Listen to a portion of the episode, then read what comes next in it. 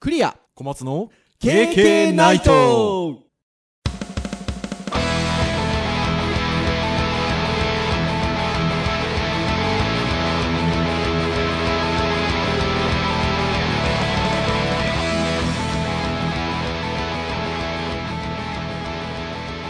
経験ナイトーイェイイェ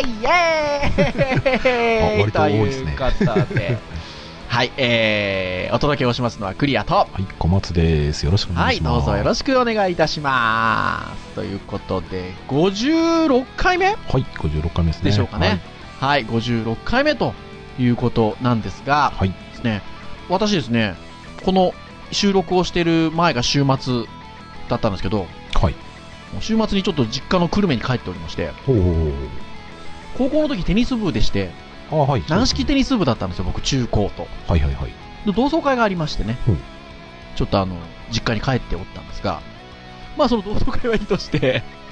ちょっと実家でいいことがあったんですよ。こう、なんでしょう。嬉しいことが。こう。妹にですね、あの、ユニコーンのですねほう、あの、ライブのチケットを取っておいてほしいと、はい。お願いをしてたんですよ。うん。で、まあ、福岡に帰ってきたっていうこともありますし、結婚前とか、結婚してすぐぐらいはよくですね、あの、奥さんとユニコーンのライブ行ってた。ものなんですがまあ、子供が生まれてからね、うん。なかなか。で、ほら、関東にいる間は預けるところもうん。ないので、交代交代で行ってたりしてたんで すよ。あの、ああ、なるほどね。ツアーが例えば2日ってあるとしたら、前の日は奥さんとか、うーん。で、次の日は僕とか、うん。交代で行ってたりしてたんですけど、まあ久々にこう福岡も帰ってきて、娘も小学生になりますし、まあね、お互いの実家預けたりもできますんで、うん今回はじゃあ久しぶりに二人で行こうかっていうことで、私の妹がこう、いろいろチケットのあれだなんだ、ファンクラブだなんだみたいなのが入ってますんで、こう。よろしくお願いします と。お願いをしとったところですね、なんと12列目、おー、近い。取れま して、これがね、近いですようー。ん。そう、会場もそんな大きなとこじゃないので、いやー、これは嬉しいと。 久々にこう、なんか奥さんとデート的な感じで、11月におー、あ行きますよ、。これからです私ねう。ーん。そう、11月の頭の方なんですけけどど、、楽しみですね。楽しみですよ。ね、そんな感じで僕、ユニコーンがですね、すごく昔から好きで、うん。まあ、今回ツアーがあるのも新しいアルバムが出たからなんですけど、そのアルバムの中にですね、エコーって曲が入ってまして、こう。僕ちょっとドラマ見てなかったんですけど、重版出達とかっていうなんか出版業界のああ。テーマにしたドラマを。を、あーえっとあー、俺見たかったけど見れなかったやつだ。そう、あれなんかね、面白かったらしいんですようね。ん。で、が、前のシーズンにやってたんですよねう。ん。うん、やってたんですけど、それの主題歌だったんですよ。そのエコーって曲がでね、その曲が僕好きで、聴きたいなと思って、まあ今回アルバムに入ってたんでよかったんですけど、なんとね、あの、そのエコーっていう曲、シングル出してるらしくて、あーなんとね、そのシングルがね、カセットテープで すよ。カセットテープ。びっくりしちゃいました。まあね、ユニコーンなんからしい感じもしますけどね。らしいですよね、どうやって聞くねんっていう話なんですけ どだから僕はだから持ってなくてですねそのシングルのそのカセットテープをですねうん。いやーだから欲しいなーなんて思ったりするんですけどなんかへえなんか今時カセットテープで出すんだなんて思って思っておったところちょうどなんかあの小松先生がそれに関してのニュースをシェアしてくださったんですけど今カセットテープがちょっと来てるんですよねなんかね。なんかねうん。若い人にね、こう。 若い人にねだかまあまあ、あの結構上の人も、まあ、それなりにね、人気あると思うんですけど。らユニコーンだけじゃなくて大貫妙子さんとかもなんかカセットでアルバムを再販したりとかしてるっていうことでいやーなんか私どもからしたらカセットテープなんつうのはねもう青春の1ページ2ページ3ページ4ページうん。 100ページって感じですけど、 はーい。なので、今回ちょうどこう、サイクル的には、ガジェットハードの回なので、うん。どうでしょう、カセットテープについて話しましょうかっていう話になったんですよね。そうですね。はーい。なので、今日はカセットテープにつ いて。まあ、ガジェットです よ、ガジェット。まあ、おおっさんホイホイな、いやー、でも広がりますね、感じのこ会れね。いろんな話があってね。なりそうですけれども、えー、カセットテープについて、はい。今日はお話ししてまいりたいと思いますよ。はい。はーい。ということで、小松先生、カセットテープって、もちろん使ってましたよね。まあ、もちろん世代ですから ね。もう世代ですよね。うん、もうね、あの、中学校、高校で学校行くときにやっぱり音楽聴きたかったので、うん。もうテープですよ。まだそうですよねんポータブル CD はもうちょっと後かなっていう感じだったので。そうですね。だからやっぱり中学、まあ、高校ぐらいになってくると、小松先生の年だと高校ぐらいから CD が出てき始めたぐらいですかあ、いや、えっ、とね、中学ぐらいには一応出あ、始めたそうですか。はなんかね、やっぱり僕はもう中高ぐらいまではがっつしカセットテープな感じで。あでも結局あれですよあの CD は、うんあの本当に欲しいものは買いましたけどはい。大体はやっぱりあのレンタルショップで CD, あーそうですね CD 借りてでそれをはいテープにこう録そ音うするですよね。はい。なので、まああの、商品名でもありますけど、あの、ウォークマンね。うんまああの、ソニーの商品の名前なんですけど、まあああいったポータブルカセットデッキみたいなものは、総じてウォークマンって言い方してましたよね。ああそうですねそうそうそうそう。うだから、あの編集会議で小松先生は、あの、ソニーのウォークマンを持ってらっしゃったってうん言ってましたけど、僕はあの、ソニーのやつは買えません で、アイワっていうね、うんメーカーのやつ使ってましたよ。まあ、軽くてあー軽くて丈夫そうな感じがしますけど ね、いや、良かったですよ、でもう。んはーい。なので。なので、あのね、先ほど小松先生おっしゃってましたけど、まあ CD を録音するもそうだし、その前で言うとレコードを録音してはいいましたもんね。そうですね確かうにん。もっと言うと、そもそもそのカセットテープみたいなものっていうのはその持ち運びができる、いわゆるウォークマンスタイルのものだけじゃなくて、カセットデッキみたいなものがうんあってね。はい小学校の時なんかっていうのはその CD だレコードだっていうのを録音するんじゃなくて、えっとテレビ番組うん歌番組とかをこうカセットデッキをスピーカーのテレビのスピーカーの前に置いてシーッつって今から通るから喋るなとうん言いながら録音をしてたりしましたよねね、今と比べるとね、うん昔やっぱ音楽番組多かったですよね、多かったですからね撮ってましたうよん、アニメとかもね割とやっててアニメのそうそうそうねとかもたくさん撮って撮ってましたよね、ほんでも喋るなっつってんのに、うちの母親とかがですね、 ご飯ができたわよとか言うわけ ですよ。うん、入っちゃうよね入っちゃうわけですよね。もう本当に、あの、そんなところなんですけれども。カセットテープ、いろいろ種類がありましたよね。はいはいはいはあの、ノーマルい、うんとか、ノーマルねはいクロームとかク、ローム、えーメタルうん、ありましたけども、どれ使ってました基本はノーマルでした、あそうですよね。であ、あと、そうか、クロームとか、ハイポジあ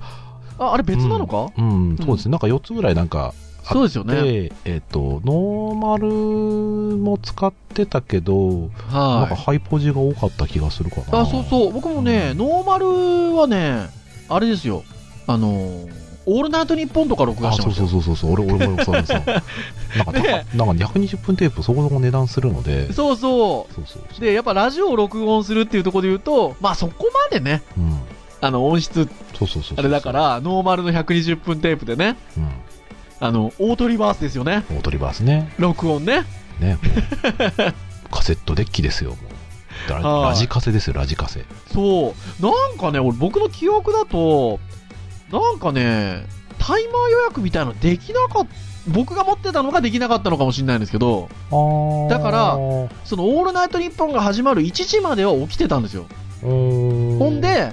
ポチって録画ボタンを押して 寝て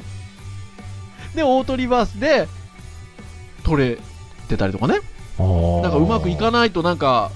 オートリバースが返ってなくて前半だけしか映ってなかったりとかねうーんなんかねしてましたよ俺時間設定やっってたっけなぁ僕はね、多分ね、あの番組前に寝寝てたので、ああ、でもやってたんじゃないですか確実に今やってたんだけど、そんな設定してたかな ぁなんか電源のところになんか直接タイマーつけてた気もするな。ああ、ありえるかもしれないですよそね。う録音と再生のボタンをブツって一緒にポチッと押すんですよ。ね。で、まあ、電源さすとそれが動くみたいなね。すご、はいいすごい取り方ですけど。そうですね。今は本当思い出しましたよ。うん録音と再生のボタン同時押しでこう押し込むんですよね。うんそうだった、そうだった。だから僕はうっちゃんなんちゃんのオールナイトニッポンとか録画してましたよ。それ録音してましたよ、そ れで。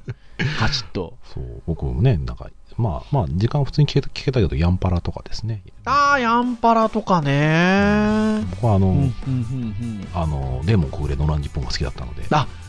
いはいはいはいはい聞いてましたはいね。。うんで一方、なんか音楽は、ちょっといい良さげな感じで録音しようかなみたいなとこで、うんハイポジとかね、うん。買ってましたよね。そうですね。一応、んクロームとかも買った記憶はあるものの、その、ん。なんだろう、コストパフォーマンス的なところの良さが分からず、結局、そうですよねなんか配布しようと 落ち着いた気がしますね。あとはやっぱメタルうーん。メタルも僕ね、1個か2個はなんか頑張って買って持ってたような気がするんですけど。うん僕もね、持って、持ってましたね。うん。なんかあの、小松先生がなんかシェアしていただいたサイトだと、今、使ってないメタルうかなんかを持ってると、何十万だとか、ん。ね、プリ、プリ、プいリう値ミア段ム価が格がついつてるいっぽているんでですしね。ょいやー、すごいですよね。ねえなんかほら、貴重ですねメタルってその、名前通りというとおかしいですけど、重かったじゃないですか。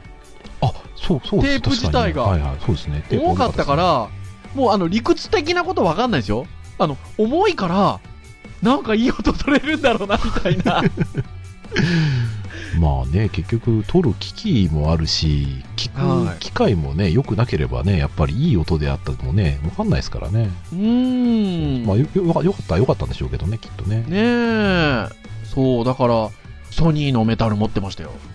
メタルテープ。うん、うん、持ってました持ってましあそれで言うと、小松先生、あの、いろんなメーカーからカセットテープ出てましたけど、たはいどこのやつ使ってました、やっ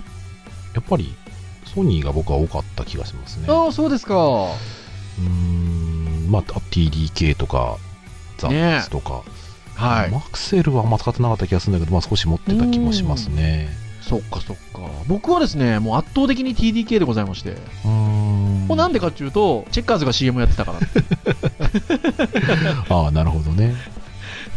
あとはね、あのーアクシアとかね、うーんあのー使ってましたよ。で、本当あの、いろんなメーカーが出してましたし、ねえだって、ね、編集会議でも話しましたけどはい。カセットテープの CM があるって今考えたらすごいよなとそう思いそまうすねそう、だから、さっきね、僕、チェッカーズが好きで TDK なんていう話しましたけど、各社ね、うん、 CM やっててね、メーカーさんがなねんそれぞれねそうそう、今で、今に置き換えたら、だってね、あれですよ、SD カードの CM してたりとか、そんなノリですよね、うん、ハイクオリティみたい言い換えるならばねそうまあデジタルだからあんまりハイクオリティもクソもないんだ けどそうそうそうそうそう。アナログだから確かにねメーカーうの腕だったり差は出てたかもしれないですね、うーんあだだから、うん、多分当時は日本のやっぱりカセットテープは良かったんじゃないかなと思うんですけどね、あまあうね、ん、その CM の印象があるから、なんかその、各メーカーのカセットテープとその CM が紐づいてるっていうかね、ああそうですねそのそのチェッカーズ TDK やってたし、あとは、あの、あれ、どこだったのかなあれ、マクセルだったのかなボンジョビあれ、あれもね、ああ、あれもさっき俺見てた気がするんだけどな、アクシアだった気がするけどボンジョビな。アクシアだったんですかね、うんもう僕なんかからすると、もうアクシアは圧倒的にあの、斎藤由貴です斎よ。藤由貴です ね。おっさん、ほいほいだ、これ。ねえ斎藤由貴だし、あとザッツとかだと工藤静香とかがやってたの僕はあれですね、あの、 実際は違いましたけど、かな。はい。 TM ネットワークとか聞いてましたけど、それはあね、ー確かにマクセルだった気がマクセルですよね。TM ネットワークはマクセルですよね。なんかね、そういうふうにこう、本当に、なんかその、カセットテープのメーカーとなんかアーティストが結びつくぐらいのね、する。うん。感じで CM 流れてましたね。そうそうそう。だからね、今 YouTube とかでね、古い CM とか、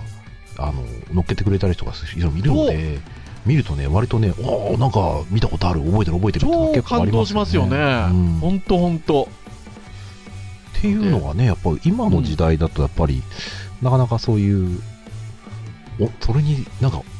同じものってないな、ああないねない、当時はだいかやらないですよ CM 打つぐらいテープって売れてたんだなっていう感じがすごいしますよね。うんすごくしますね、うん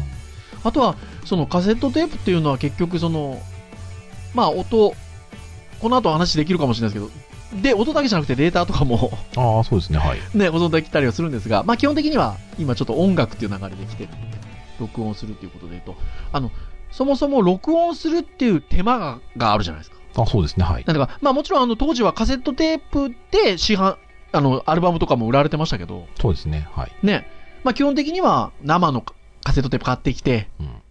録音してみたいなところで言うと、まあ、その、録音するっていう手間もありましたし、うん。じゃあその、えっと、何のテープが入ってるんだっていうところで、ラベルをね、ああ、ラベル ね。レタリングとかやってませんでした、うん、やってました、買ってきてやましたうん買ってきてこうこすって、で、うまくあのつかなかったからっつってこう、ちょっと失敗したところ、セロハンテープかなんかでこう、ちょいちょいちょいってやって取ろうとしたら、あの、ちょっとなんか、えー破れちゃったりとかして、あの、あーあーあーみたいな、ありましたね。やってましたよ。よね。うんだから、あの、カセットテープについてくるやつに直接書くこともありましたけど、あのねはいはいはいはいあの紙の部分だけもね、売ってたりしたんですよ。ああ、そうですね。そうそうあの紙の部分は自分のこう好きな色のやつにして、ああ、確かに。レタリング買ってきて、それにこう、英語でガーって入れてましたね。いや、ほんとそうです よ。買ってましたよね。あうんと、あれもね、あの、その、カセットテープ自体に、シールみたいのが入ってて、ああ、そうですね、はい。ジャンルをこう貼ったりとか、うん。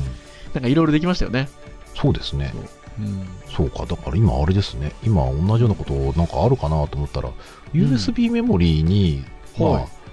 なんか貼るかって言ったら、USB メモリーたくさん物が入りすぎてて、その用途だけはいにあ使ってないから、そっか、そっなんかか。ね限定しようがないのか。ね、ラベルを貼るほど、こ う、限定してないから、そうもうテープってそういう意味だと、なんかその世界観という意味ではね、ラベルが貼れたっていう物体だったわけですね。うんそうです ね。いや、確かに確かに。ね、だから A 面と B 面とあって、A 面と B 面とそれぞれね、貼ってましたよね。うん、そうそうそうだからあれですよあの中学校の時なんかそのそれこそあのね何度も何度もチェッカーズチェッカーズ言ってます けどまあ僕ほらもともと久留米なのでああ、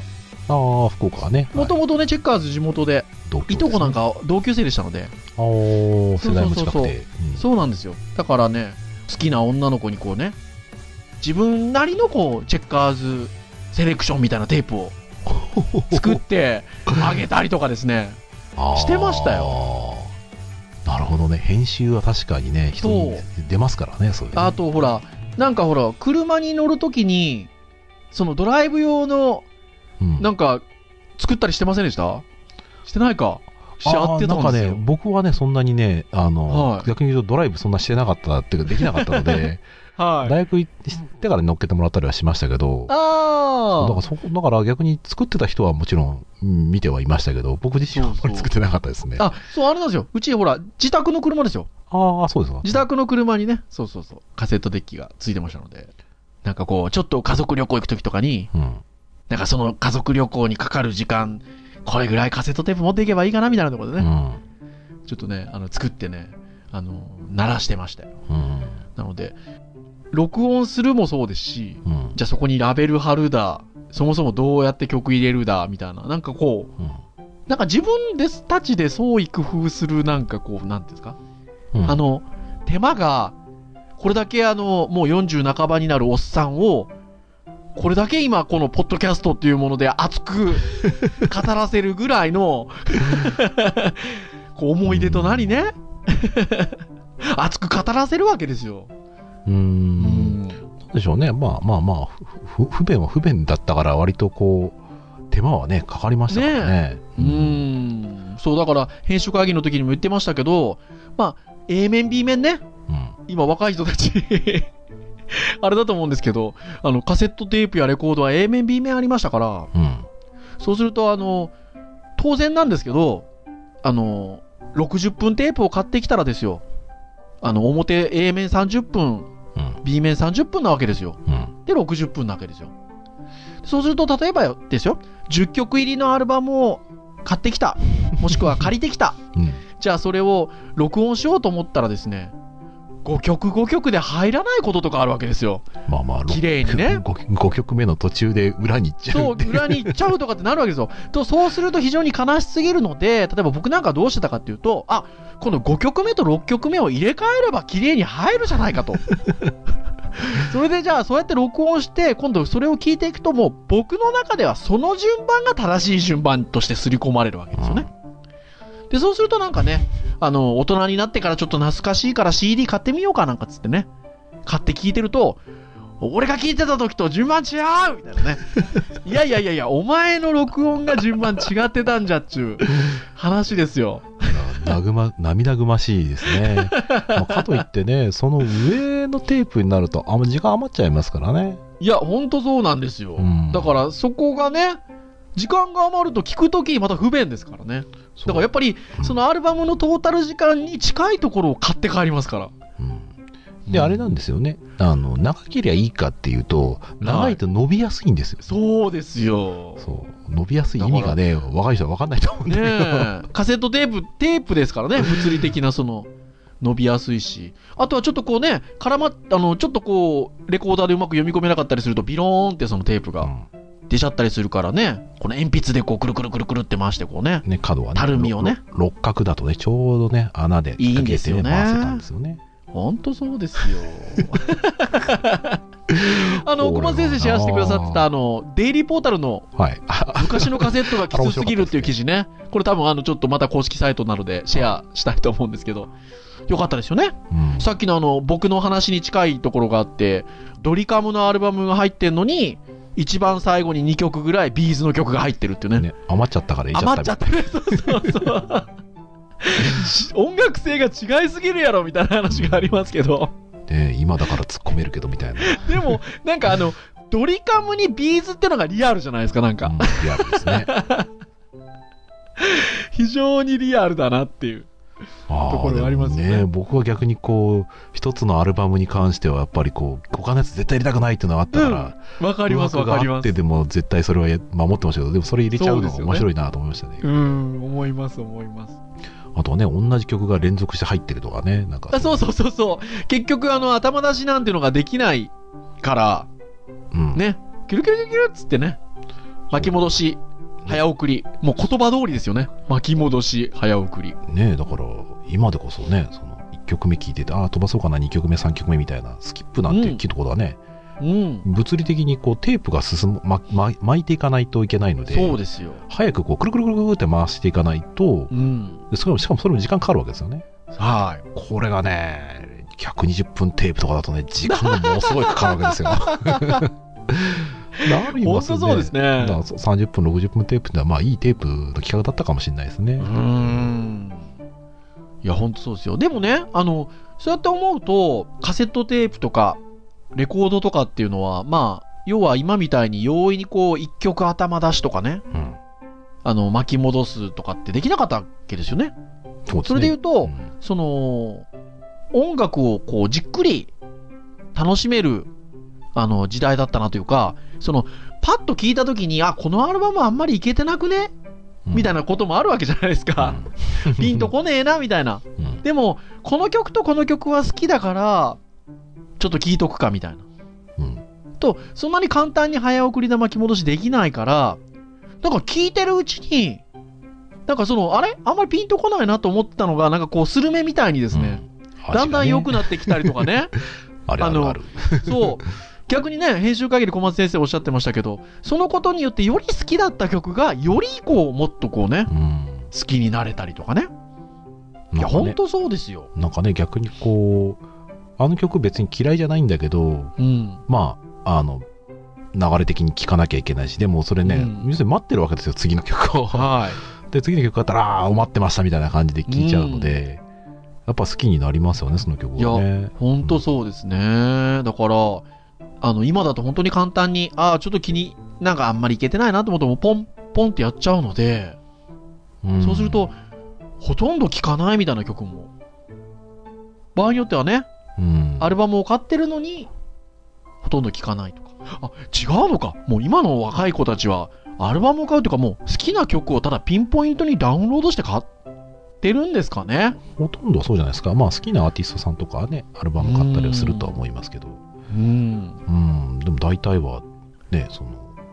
フフルで買うってことはあんまりないんじゃないですかねうん。でもね、いや、僕はいいと思いますよ。そういうなん かね、こうじっくり、あの、音を聞く感じ、音楽を聞く感じ。そうだからねなんかこうなんだろうなこう今すごく便利になってよかったなと思う部分もあるけど、はい。まあ、そんなにいかないですけどね例えばカラオケとか行った時とかにねうん。やっぱりこうおっさん同士で盛り上がる曲とかはねやっぱりあるあるあるのって、はまあ、やっぱりその時たくさんみんな聴いててい。うん。テレビでもやってたし自分でもたくさん聴いたし、なんか、一種その共感がなんかそのね曲自身ももちろんみんないいんだけど、うん、共感があるものがよりこう嬉しいというか楽しいというか,、んそうですね。そういうのと今ってその各世代でねそれぞれあるんでしょうけど、うん。みんながそのたくさん聴いてみんながその共感する曲ってどれだけあるのかなっていう いやー、難しいでしょうね。うん本当に。下手すると AKB とかそうなるかもしれませんけどああ、そうですねうん。まあでも、なんかねそういうなんかそれぞれがそれぞれみんな聞き込んでいたものがあって、うん共感があってみたいなものが、うん今はまああるんでしょうけど昔ほどこう不自由じゃなかった不自由だったからこそなんかねたくさん、うんまあ他にあと娯楽の部分もねあの量も違ったでしょうから、うん。うん、なんかそういうみんなが聴いてたみんなが好きな名曲っていうのが今後なんかすごい出づらいのかなっていう感じはすごいしていてね。そうですね。だから、その文文化っていうんですか、あの、なんか一つの要素ではやっぱ成り立ってない、ですよねいろんなこう、要因があって、ね、そのような形になってったりっていうことがね、やっぱあるんでしょうね。うん。いやなんかいい話をしてる感じもしますけどガジェットの回 でなんかあれですねまあまあすごくねテープの話はねね楽しいですけど、ねそうでそうだそうだ。で、あのーちょっとひとしきり音楽的な話とか、ちょっと懐かしい話してきましたけど、ね、さっきちょっと途中にも言いましたけど、目線を変えると、カセットテープって音楽うんだけを録音するものでもなくてというと、あれですけど、昔はね、パソコンのデータを録音するにも使ってたということで。はうい。んねもう80年代70年代の話ですかね、まあ、80年代かなうん大体これひょっとしたらあの第23回ねえー2月25日木曜日配信の「記憶媒体は世につれ」でねあのおっさんホイホイナンバーワンと名高い配信ですけれどもあのその時にちょっと言ってるかもしれないですけどねうんパソコンのデーまあタ、うん、あの私が初めて買った、まあ、マイコンって当時言ってましたけど、まあ、買ってもらったかあのものは、えっと、記憶媒体カセットテープでしたよ、うんねだから今日、うん研修会議聞いて僕びっくりしたのがはなんかそういう番組があって普通だともう電源切ったら消えちゃうから、いはい、ね、データの記録を残すのにその、うん、テープに録音してでそのテープの録音の音を逆に聞いあのはい聞いたところからそのデータを再現するみたいな再技現す術るんですよね。ピーガーみたいなね。でそれがなんかあれでしょあの番組として それを最後に流してたっそうてらしいんですよ。で、これそすね、ごいですよねあの、僕がその、あの、持ってたパソコンっていうのが MZ700 っていうシャープが出してたマイコンで、あの、それを一回 Facebook で投稿したことがあるんですよ。あの、僕、おーこの最初に持ってたマイコンが MZ700 で、記憶媒体がカセットテープだったんですよって。うん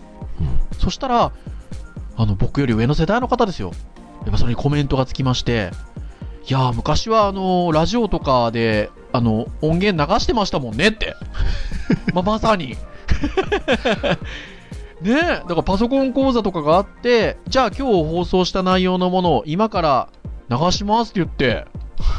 ピーガーっつって、それをカセットテープに録音したら、最動いてたっちゅう話ですもんね。これもすごこい話だなれはすい、ごいですよ。この、これ、せオールアバウトかなうん うんオールアバウトで保存はテープが当たり前だったって記事があるんですけど、これまたね、リンクはちょっと、はいあの配信サイトでも紹介したいと思うんですが。いやーだから、そんな形で使われてましたよ。でもこれすごいのがそのうん32キロバイトっていうデータをはい。保存するのに15分のテープでねやってただから番組が、は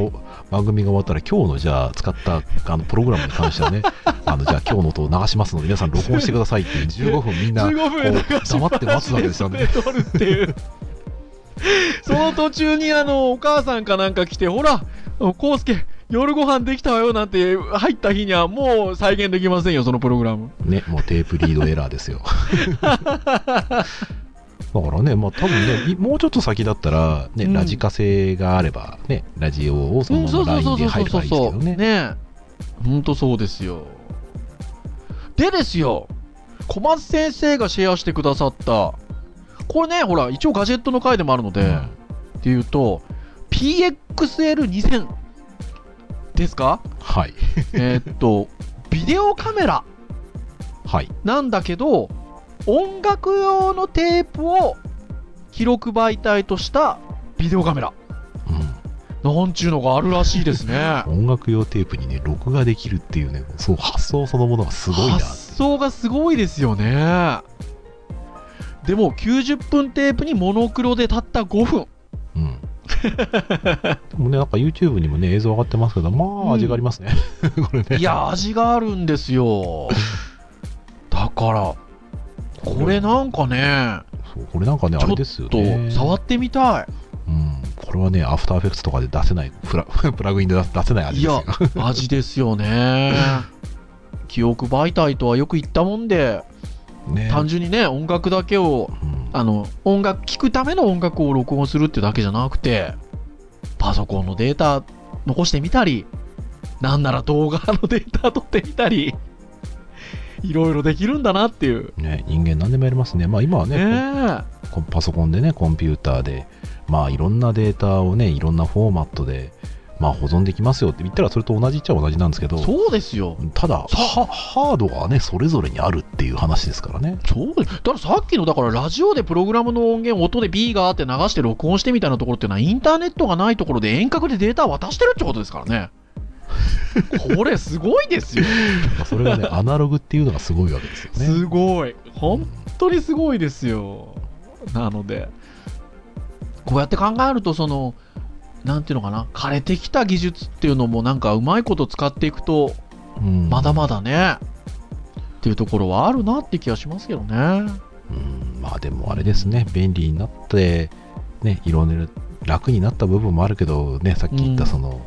味わって聞くとかね、じっくり聞くみたいなことを、なんかこう、してるのはもどかしくなった自分がやっぱりもうそこにいたりするっていうのが、あはいはいはいはいはいはい、まあ時代が変わったんだなって感じもしますけどうね。んでも最初の話で言うと今だからぶちょっとね再評価されてるブームになってきてるんですよね、うんでこれが若い人がその割と聞いてるってことでまあそういう例えばユニコーンだったりとか大貫妙子さんなんかがあのあえてカセットテープで作品をリリースしたりっていうこともあるんでしょうけどあの例えば流通で言っても、えー HMV のあの渋谷店なんかではカセットコーナーがあるとうん あの14年から2014年からでこれが意外と売れてるとうんいうところで言うと、なんでしょうね、こうのん再 評価。あの実際にそのアメリカなんかでも、えっと、一時期はもう20万本ぐらいまでカセットテープの売りが落ち込んでたのが、ここ数年間200万本でしょ、うん10倍まで戻してきてて、ねまあ、それで言うと、やっぱりそのなんか、アナログ主主義っていうことなのなんでしょう、やっぱアナログが見直されてるってところはあるんでしょうかね。うーんなんかね、この辺の記事とかパーッと見てて、うんああ、なるほどなと思ったのは、結局その、ものとしての存在感がね、テープは新鮮だったっていううん話が載っていて、うんああ、まあ、そうね、確かにその、デジタルで聞くっていう風になった時に、まうあ、ん CD 買っても、ね、iTunes に入れて、ね、iPod, ポポあの iPod に入れて、もうすぐ聞くっていうなると、CD そのものの価値って、ジャケットにはあるけど、もうなんか、うんそこに音楽があるというよりか音楽はもう iPod の中にあるみたいな感じになるわけだから、でもテープって買ってテープでやっぱり聴かなきゃいけないっていうなるとそこのそのものが音楽というかはい、ねなんかさっきのねあの、うん車にカセットテープを編集したものを持っていくっていうなんか音楽を携帯するっていう、うん、なんかそういう感覚がなんか嬉しいんですかねなんか魅力的とそういうかですね、あとは当然その例えばカセットテープで言うとあのおそらくそのデジタルに比べると高い音が出づらかったりとかうんするわけですよね。そうすると、まあ、聞いてる耳からすると、まあ、音が太いと言いますか厚いというような印象を持った曲になると思うんですあの音質になると思うんですけど多分それがねカセットじゃないと出ない、うん、多分なんか音の太さうんだったりとかあのさーっていう感じと かはいはいはレコードなんかもねその無音のところにあるあの針がい。うんこすってる感じとかね多分これってその単純にその演奏してる時の音を忠実によりリアルに再現をするって意味で言えばもちろんデジタルの方がねうん優れてるんでしょうけど、うんなんかやっぱりそのレコード版を針でこすることによって本当にアナログに出してる音であったりとか、そのカセットテテープをねその摩耗することによってヘッドで、ねあの音出し音っていうのは何かねやっぱりね単純に音を再現するっていうところだけではないなんかものがあるでしょうね。うーんそうですね。まあ多分ね、今 今後はなんかもっと顕著になる気がしますけどね、うん結局なんかその音楽を買ってるというか、音楽はをい買うとかね、結局もうサービスを買って、それの一部として音をこうダウンロードして聞くっていう感じだから、なんかデータにお金を払ってるという感じで、うんそのアーティストの曲を買っている自分でその好きな曲を集めてるっていう感じには、うんなんかなりにくい気はしまなすりねにくいなんかねですよね。うんなので、まあ、そんなこともあってなんか若い人たちにも、まあ、そういうことが感じられるっていうのがあるんでしょうね、うん。その今今ちょっと流行ってきてるっていうのがねそうでも今の、ね、人にも対応するように、うん こ、のカセカセットのねあの、うんダウンロードのコードをつけてリリースしたりとか、ああそうそうそうそうね、CD のおまけでカセットつけたりとかっていう、うんまあ、そういう戦略はすごくなんか僕はうん素面敵,、白い素敵だなと思いますよね、うん素敵だと思います。 ぜひなんかね、まあ、あの、この KK の配信ではよく言ってますけど、その、何においてもですよ。何においてもそのデジタルがすごいとか、アナログ最高だって別に言ってるわけではないんですけど、なんかそこを、両方の良さを味わうっていうのはね、すごくね、大事なことなんじゃないでしょうかね。うんあの、なん、なんといってもほら、私ども恩子知 心ですから。KK ないと、ああそうですねね標語がねそうそうありましたね兵庫がね、うんこ自身でござ います。はい。ですので。まあ、ぜひ、あの、この放送、配信を聞いて、あの、私どもと同じ世代とか上の世代の皆さんは、ああ、じゃあ久しぶりカセットテープでも引っ張り出してみっかとうんいうことで、ちょっと聞いていただくのもよし、なんか今ね、もう直接取り込めるような機器も出てるみたいですからね。ね、しかも安いですようん、3000いくらぐらいでね、うん買えますからね。やってもらうもいいし、若い人は、ああ、こんだけおっさんが熱く語るんだったら、なんかちょっと、カセットテープっちゅうもんを聞いてみるか、みたいなね、うんところでちょっと体験してみていただいてもいいんじゃないかなと。ね、僕自身なんかはなんかチーク玩具にいいんじゃないかなとか思ってもいますけど、ああ、 子供に ね、そうテープとマイクを与えてうん撮ってごらん、再生してごらうんみたいな感じで、なんかそれを使って遊ぶっていうことはなんかできたら楽しい気あがあ、するんですよね。いいですよね。うーん。いや、すごくいいと思います。ぜひ、あの、子供に、録音ボタンと再生ボタンを同時押しするあの感じをね。うん、で多分ね テープはねもう単純に押し入れのね放り込んどけばあのもう10年20年経った時にやっぱりね、うん思い出になると思うんいで、や、ね、本当にそう思デいます。ジタルデータはやっぱなかなかその辺なりにくいので、うーん。ねえ。うん。ぜひ、あの、若い方と言わず、そういう小さいお子さんにもね、うんちょっとそういうカセットテープっていうものを体験してもらえるとう、ん、なんかね素いい敵かななと。うんガジェットだなって気がしますうね。ん。 そういうふうに思います。